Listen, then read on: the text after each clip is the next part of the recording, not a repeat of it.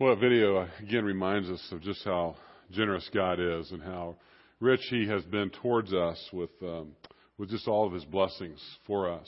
We're in the midst of a sermon series about generous living, and uh, today we're going to be talking about moving towards trust and trusting God with our lives and with all that God gives to us. And the first week, Doug talked about, and he really started us out with helping us understand that God is the one who is really the model of generosity, that, that he gave us life, that he gave us his, his love, and he gives us his son. He gave us uh, his son, even to the point of sacrifice, of a cruel death on the cross, and, and the life uh, has been uh, given to us because uh, God overcame death through the life of Christ.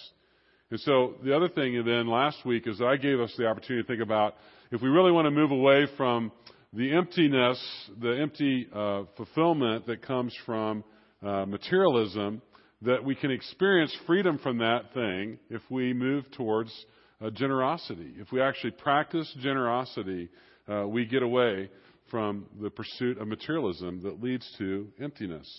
Now, as we begin this morning, I assume that most of you have worked really hard for your money. And we work really hard for our money. Sometimes we ask the question, why should I now give it away? Uh, some of you may become aware this past summer there was a, video challenge that came through mainly through Facebook that was called the a, uh, ALS Bucket Challenge. Do you guys remember that? So how many of you participated in the Bucket Challenge? Some of you are looking at me like you don't even know what I'm talking about.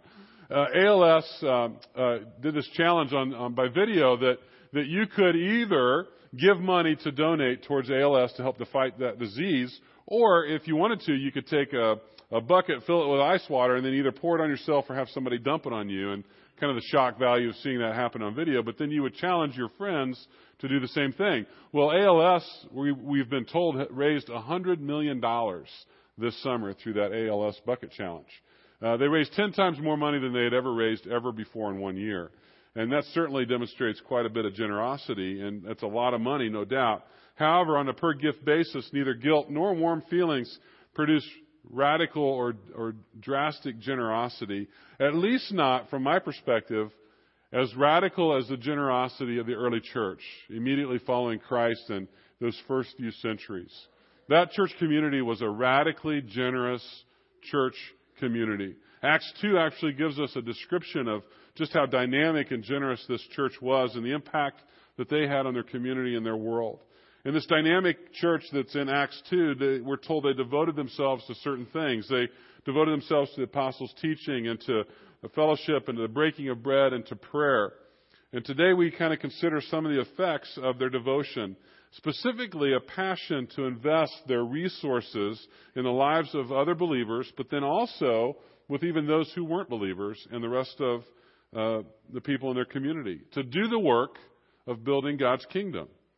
Acts 2 verse 44 begins and it tells us, it informs us in this early church that all who believed were together and had all things in common, and they were selling their possessions and belongings and distributing the proceeds to all as any had need. They were praising God and enjoying the favor of all the people, and the Lord added to their number daily those who were being saved. The early church continued to demonstrate this radical generosity for centuries. Literally, probably it's estimated until uh, about 350 AD, the church community was considered to be a radically generous community. We also know that when Jesus uh, was uh, raised from the dead and then ascended into heaven, that the early church was really very, very small. There was only a, a few hundred people that were a part of that early church. And yet we know by the time 350 AD rolls around, that there were at least 30 million people in the Roman Empire who were devoted to the Christian faith. Well, what happened? What kind of influence did the early church have on people? Uh, and part of that influence is literally through their radical generosity. Let me give you a couple of examples, just a couple. There's many examples, but I want you to understand just how radical their generosity was. In the early Roman Empire, especially for Roman citizens, uh, when they would have children, they would hope that they would have uh, uh, boys that would be born to them, infants who were who were boys. And they would celebrate if they had a baby boy. But if they had a baby girl, then they had a very difficult choice to make with that infant. Uh, you see that culture, they understood that if you had a boy, that boy was going to be someone who would make income, who would earn income for your family. That boy could do hard labor and get income. That boy could also join the military, get quite a bit of money. So boys meant income. Girls meant you spent money. There was quite a bit of sacrifice to have a girl. Usually girls would not uh, be able to have a job that would get much money. And beyond that, when your girls grew up or your girl grew up and somebody came and wanted to marry her, uh, you would have to pay them a dowry in order for them to, to marry your daughter. So girls were quite expensive, and it was considered quite a sacrifice to have a girl.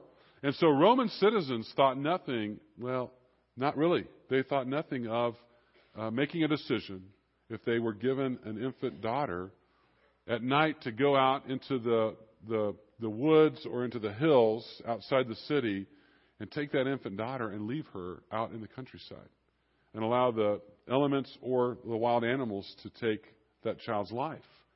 And that became a relief to them. Interesting thing though was the church community took seriously the teaching of Jesus about the value of human life. In fact, the early teaching of the church talked about that, that God values every person, right? It didn't matter if you were a Jew or a Gentile. It didn't matter if you were a male or a female, or if you were a free person, a rich person, or if you were a slave. That God values every person. And the church took that seriously. And so what they would do at night is they would have Christians that would go out in the countryside and they would go looking for infant girls who had been left to die.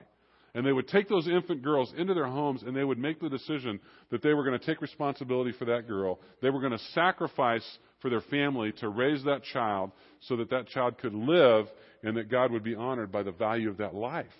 Now, fast forward, if you do enough of that, if enough people put their girls out to, to, to die, then you go 20 years ahead, uh, and when your young boys are growing up and they want to get married, where are all the women? It becomes a problem in the culture. Well, the Christians had realized again, God's plan is good, that God desires and values women. And so what would happen is these young men who were growing up in Roman homes would grow up, they'd go in the military, they'd become of, age to want to marry another woman, and where would they go looking for women? Because there weren't very many women in Roman uh, communities. They would go to the church because the church would be filled with many, many young women.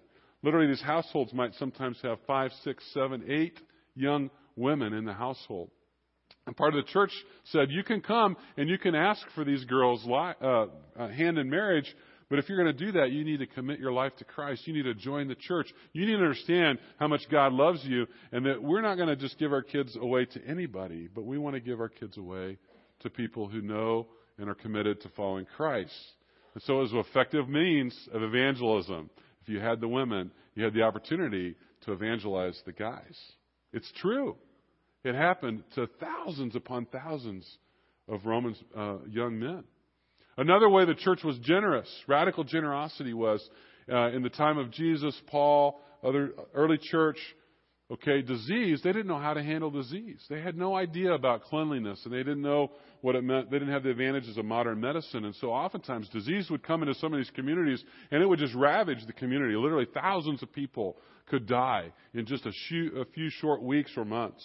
And something like the Black Plague might come into a large town or large city, and when people saw people beginning to get sick, they would basically look at their family and decide, are we all healthy? If they had anyone who what they thought was sick, they would leave them. They would take their healthy members of their family and they would leave the city. They wouldn't even, they wouldn't even go and tell that person goodbye. They would leave them in the home. They wouldn't even think about how to take care of that person. They were so afraid of death. Now, as all these pagans were leaving the city whenever disease would come, do you know who started coming into the cities? Christians. By the hundreds, by the thousands. Because the Christians took seriously the idea that Jesus had said, when you give your life to me, you are assured of eternal life. They knew without a shadow of a doubt, no matter what happened to them, if they lived or even if they died helping take care of people who were sick, that God had promised them eternal life. And so they would go in and they would take care of the sick as the, the thousands were leaving the city. And what would end up happening is many, many of the Christians would die. They'd become exposed and they would die, giving their life to taking care of these people. But oftentimes, some of these sick people would live, and some of the Christians would live who were taking care of them. And then when the disease was finally eradicated, people would come back to the city And families would come back and they would discover that they had family members who were still living.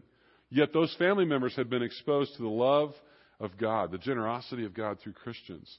And they were exposed to the family of God. And so, literally, these people who had been abandoned, their families would come back and they would have been exposed to the family of God, but then they're also seeing again their family who had abandoned them. Which family do you think they chose to be connected to because of that radical generosity? The church. People were attracted to the church again because of this radical generosity. The early church had radical trust in God. They had faith that God would provide, that in God we trust. That's written in our dollar bills, but the early church believed it. In God we trust. And generosity is what follows a radical trust in the faithfulness and the goodness of God. And for us to explore beyond just this mere report of generosity and investigate the motives behind such behavior, I'm going to invite us to turn to another passage in 1 Timothy chapter 6. It's a, it's a passage that Timothy is being taught by Paul about uh, this, this idea of generosity. And literally, Paul is writing in this passage is a parallel passage to what was read in Matthew 6. And it describes quite a bit about the generosity that we experience as Christians following Christ. This is what Paul writes. He says, But godliness with contentment is great gain, for we brought nothing into the world, and we can take nothing out of it. But if we have food and clothing, we will be content with that. People who want to get rich fall into temptation and a trap and into many foolish and harmful desires that plunge men into ruin and destruction. For the love of money is a root of all kinds of evil. Some people eager for money have wandered from their faith and pierced themselves with many griefs. But you, man of God, flee from all this and pursue righteousness, godliness, faith, love, endurance, and gentleness. Fight the good fight of the faith. Take hold of the eternal life to which you were called when you were made, when you made good your good confession in the presence of many witnesses in the sight of God who gives life to everything, and of Christ Jesus, who, while testifying before Pontius Pilate, made the good confession I charge you to keep this command without spot or blame until the appearing of our Lord Jesus Christ, which God will bring about in his own time. God, the blessed and only ruler, the King of kings and the Lord of lords, who alone is immortal and who lives in unapproachable light, whom no one has seen or can see, to him be honor and might forever. Amen. Command those who are rich in this present world not to be arrogant, nor to put their hope in wealth, which is so uncertain, but to put their hope in God, who richly provides us with everything for our enjoyment. Command them to be good, to be rich in good deeds, and to be generous and willing to share. In this way, they will lay up treasure for themselves as a firm foundation for the coming age, so that they may take hold of the life that is truly life. Paul gives some just outstanding teaching that I think follows up what Jesus teaches consistently in the Gospels about life that is truly life. And part of that is to live a generous life. And if we're going to be uh, experiencing generous living, we need to understand that trusting God means being content with His provision. Unfortunately, in our human hearts, we tend to go after wrong goals in this life that we think things that will bring true life and fulfillment, but they end up being empty promises. And we chase things that won't last, they won't bring true life. And this is nothing new. This is the same kind of thing that Paul and Timothy saw in their day. People that had illusions that money and material wealth would bring about ultimate satisfaction. It doesn't surprise us that this wasn't new. It merely illustrates the, the truth of the Bible's teaching that, that humankind is sinful and we struggle with our sin nature. And Paul is also not suggesting that God is stingy, that he will only give us food and water or clothing. No, but he is suggesting that the generous life is truly a fulfilling life. It's an abundant life. It may not just be abundant with material and financial wealth, but it certainly will be abundant with the blessings that God gives to us in this lifetime. C.S. Lewis, a Christian author, he wrote the, the Chronicles of Narnia. He's also a, was a great Bible scholar and theologian. He wrote a book called The Weight of Glory. And in this book, he talks a little bit about what we're thinking about. He says, if we consider the unblushing promises of reward and the staggering nature of the rewards promised in the Gospels, it would seem that our Lord finds our desires not too strong, but too weak. We are half hearted creatures, fooling about with drink and sex and ambition when infinite joy is offered us. And like an ignorant child who wants to go on making mud pies in a slum because he cannot imagine what is meant by an offer of a holiday at the sea, we are far too easily pleased. Pleased with things that don't really bring satisfaction or fulfillment. Where does C.S. Lewis get such an idea? It's from passages like what we see in Timothy chapter 6. In verse 6 in this passage, Paul reminds Timothy, there is great gain in godliness with contentment. But it's not the only place we see it. Timothy, or Paul writes even earlier in the same letter to Timothy in, in chapter 4, verse 8, he reminds Timothy that godliness is of value in every way. And where did Paul learn this? He learned this from Jesus. Uh, we can experience the abundant life by living into the generous life, by being generous, by practicing giving our money and our lives and our time and our talents uh, to things that go beyond ourselves. Jesus is very consistent with his teaching on generosity and the rewards that come with the practice of giving instead of accumulating. Listen to some of the things that Jesus taught in the Gospels. In Luke chapter 12, verse 33, Jesus says, Sell your possessions and give to the needy. But then he goes on. He says, uh, Sell those possessions, give to the needy, provide yourselves with money bags so that do not grow old, with a treasure in the heavens that does not fail. Jesus motivates us by inviting us to radical generosity with the promise of personal rewards. Rewards that are delayed, rewards that may not come in this lifetime, but there'll be definite eternal rewards that come with a generous lifestyle. Luke 14, uh, Jesus also says, when you give a feast, invite the poor, the crippled, the lame, the blind, and you will be blessed because they cannot repay you. If we want to, if we want to become poor, we do what Jesus says. We start giving all of our money away. We start inviting the poor to come and to eat all of our food and to use all of our resources. And, and Jesus is asking us, He's inviting us to begin to practice this kind of generosity. It sounds crazy. Should Christians feel uh, the, the, necessary uh, requirement to feed the poor simply because Jesus said so with no regard for personal benefit? I want you to listen to all of what Jesus says in that passage. He says, When you give a feast, invite the poor, the cripple, the lame, the blind, and you will be blessed because they cannot repay you, for you will be repaid at the resurrection of the righteous. Again, Jesus is saying, hey, a life of generosity leads to a lifetime, an eternal lifetime of rewards. They may be delayed. We may receive some blessing in this lifetime, but we will receive blessing in the life to come. In Luke chapter 6, verse 35, he says, Love your enemies and do good and lend, expecting nothing in return, and your reward will be great. Again, he's motivating us to do radical generosity with the promise of personal reward in eternity. And then in Matthew 6, verses 3 and 4, he says, When you give to the needy, do not let your left hand know what your right hand is doing, so that you may be giving, may be done in secret, and your Father who sees in secret will reward you. Again, an invitation to radical generosity with the promise of personal reward that comes in eternity. The question is, are we willing to wait for that reward? Or do we expect reward that comes from empty things, things that won't last, things that won't eventually bring fulfillment? Aesop was famous because he wrote a lot of fables, and I like one of his fables. I'm going to share one of them with you this morning. Uh, he tells the story of a miser who buries his gold in a secret place in his garden. And every day he would go to the spot, same spot. He would dig up his treasure. He would count his gold coins to make sure that he still had all of his treasure. And he made so many trips that a thief who had been observing him guessed what the miser had hidden. And the thief, in the middle of the night, he goes back into this garden. He finds the treasure, digs it up, and he steals it.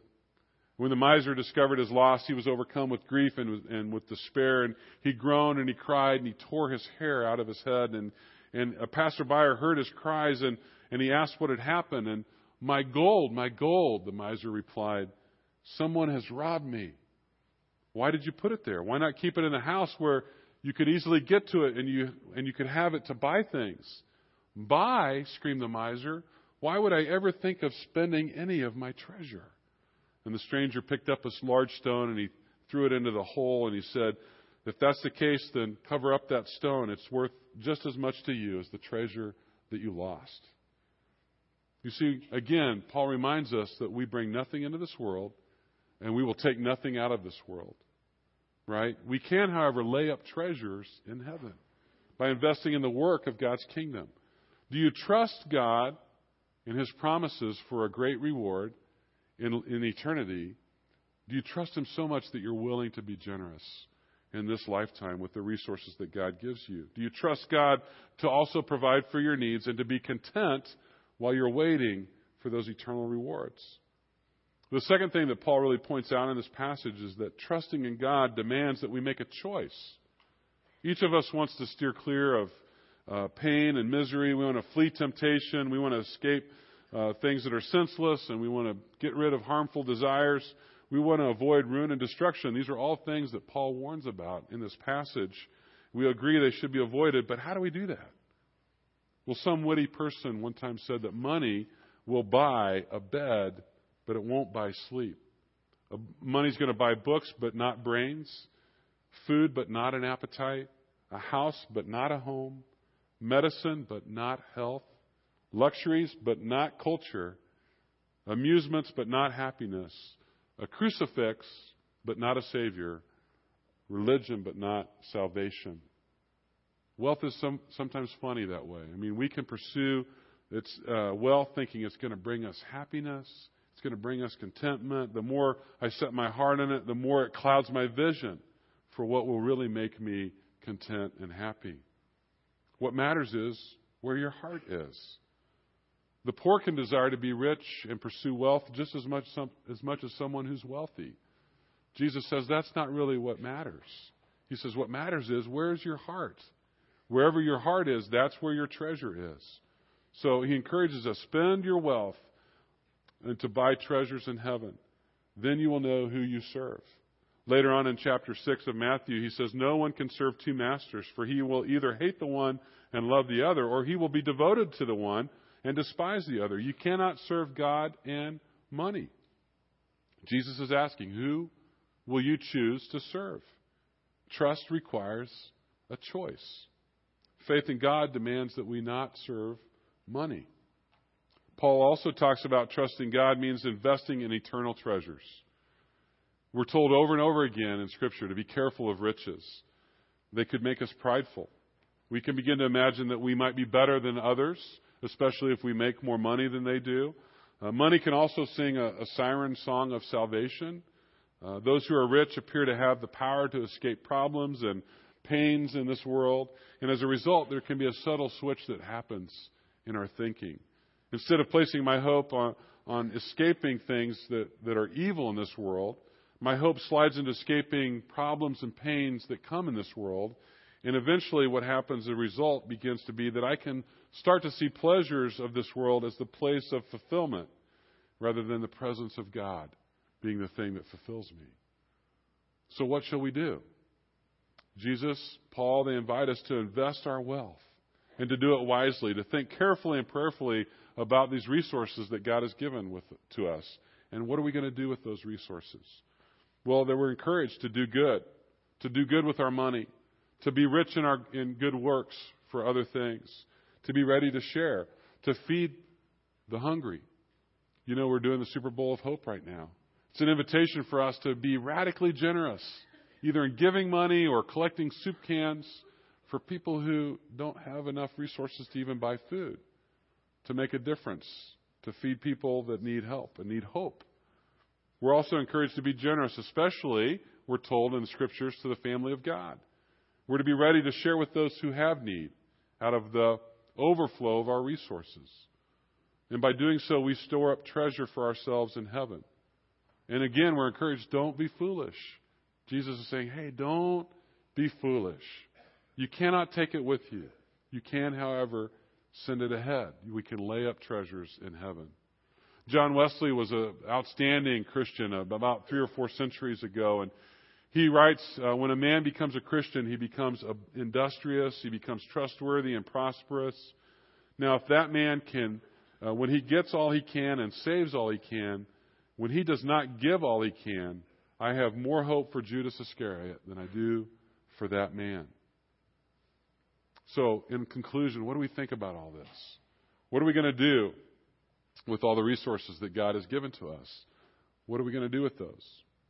In his chapter on money in a book that John Piper wrote called Desiring God, he observes that many Christians are confused. They're confused about how to use their money because they don't realize the state that we are in. He writes in his book, he says, There's a war going on. All the talk of Christians' right to live a luxurious life in this world as a child of the king in this atmosphere sounds hollow, especially since the king himself is stripped for battle. A wartime lifestyle implies that there is a great and a worthy cause for which to spend and to be spent. And to illustrate this point in his book, he talks about the luxurious liner called the Queen Mary. In the early in the 1900s, uh, the Queen Mary was like the epitome of the luxurious liner ship of the day. I mean, it was it was beautiful. Had huge, stately ballrooms and dining rooms, and and each individual cabin was so luxurious and and opulent for every person that that rode on the ship. And then the United States went into World War II, and and we began to realize that we had a huge need for ships to take troops over to the battlefront in Europe and into Africa. And the owners of the luxurious liner realized that, that literally the world was at stake. And they realized they, they made the decision to strip down this luxurious liner and convert it into a troop transport ship. And so they tore out all the beautiful woodwork and the stately ballrooms and the dining rooms, and they packed the ship with bunk beds so that literally they could get as many troops on that ship as possible and send them over to Europe to fight the battle. They realized that literally nothing less than the survival of a nation depended upon it. And have we been lulled to sleep by the comforts of our wealth and forgotten that we are at war? God would rather that we send our wealth to the front lines, literally to supply the army and to fight the battle. Now, our country has a Department of Defense, and it has the largest share of our government's budget. Billions of dollars go to the Department of Defense. And I think God has what I call a ministry of defense. And his ministry of defense is literally to invite us, his children, followers of Christ, to help take care of the needy, to help feed the hungry, to take care of the widow, to take care of the sick, the people who are in prison, the foster kids, the orphans. Uh, basically, his ministry of defense is to take care of the defenseless. And He wants us to be generous with our money, with our lives, with our time and talents, investing in lives that will make a difference for all of eternity. But to go there requires ultimate trust in a generous God. Then your Father will see that your heart is thrilled by His cause and will reward you. The question He's asking us again is will you, will you store up treasures in heaven or are we going to build treasures chests here on earth that we can never take with us? God is inviting us to make the better choice, a choice that literally will have an eternal impact. Let's pray. Heavenly Father, we thank you for uh, your encouragement. We thank you, God, for your generosity. Uh, God, you have loved us with an overwhelming love. We can never fully comprehend how great your love for us is. God, we can see it we see it in Christ who is willing to give his life for us. We can see it in the power that you had over death in the resurrection. God, we see it on a regular basis as you give and you give and you give. You give to us richly and generously.